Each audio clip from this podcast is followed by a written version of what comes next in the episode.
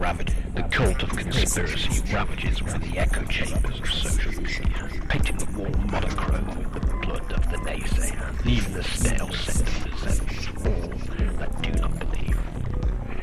A warning sign for all that should doubt, with the head of John the Baptist placed out front on a spike, a spike shafted through his neck and out through his eyeball.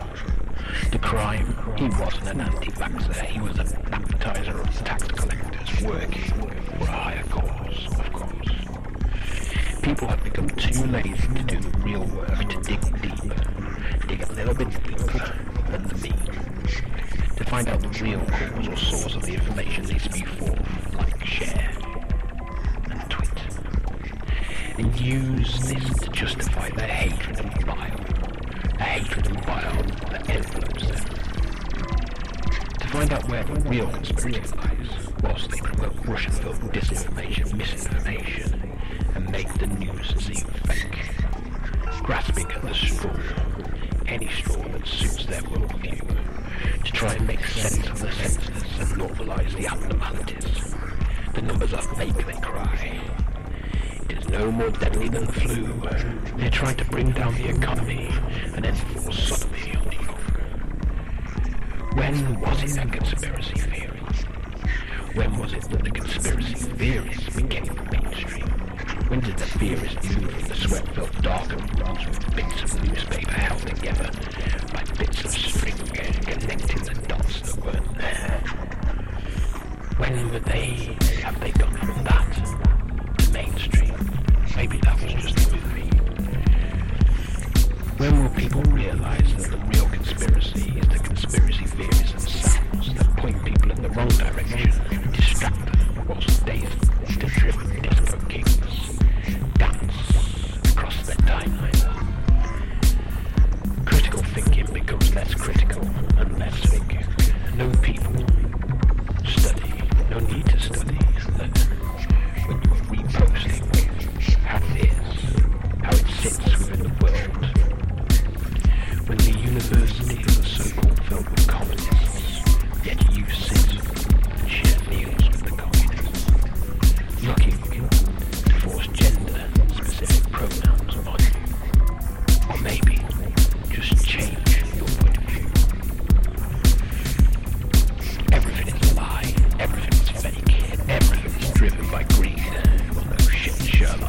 conspiracy. If the conspiracy is the rich conspiring to make themselves and their friends richer, then yes, conspiracies are everywhere.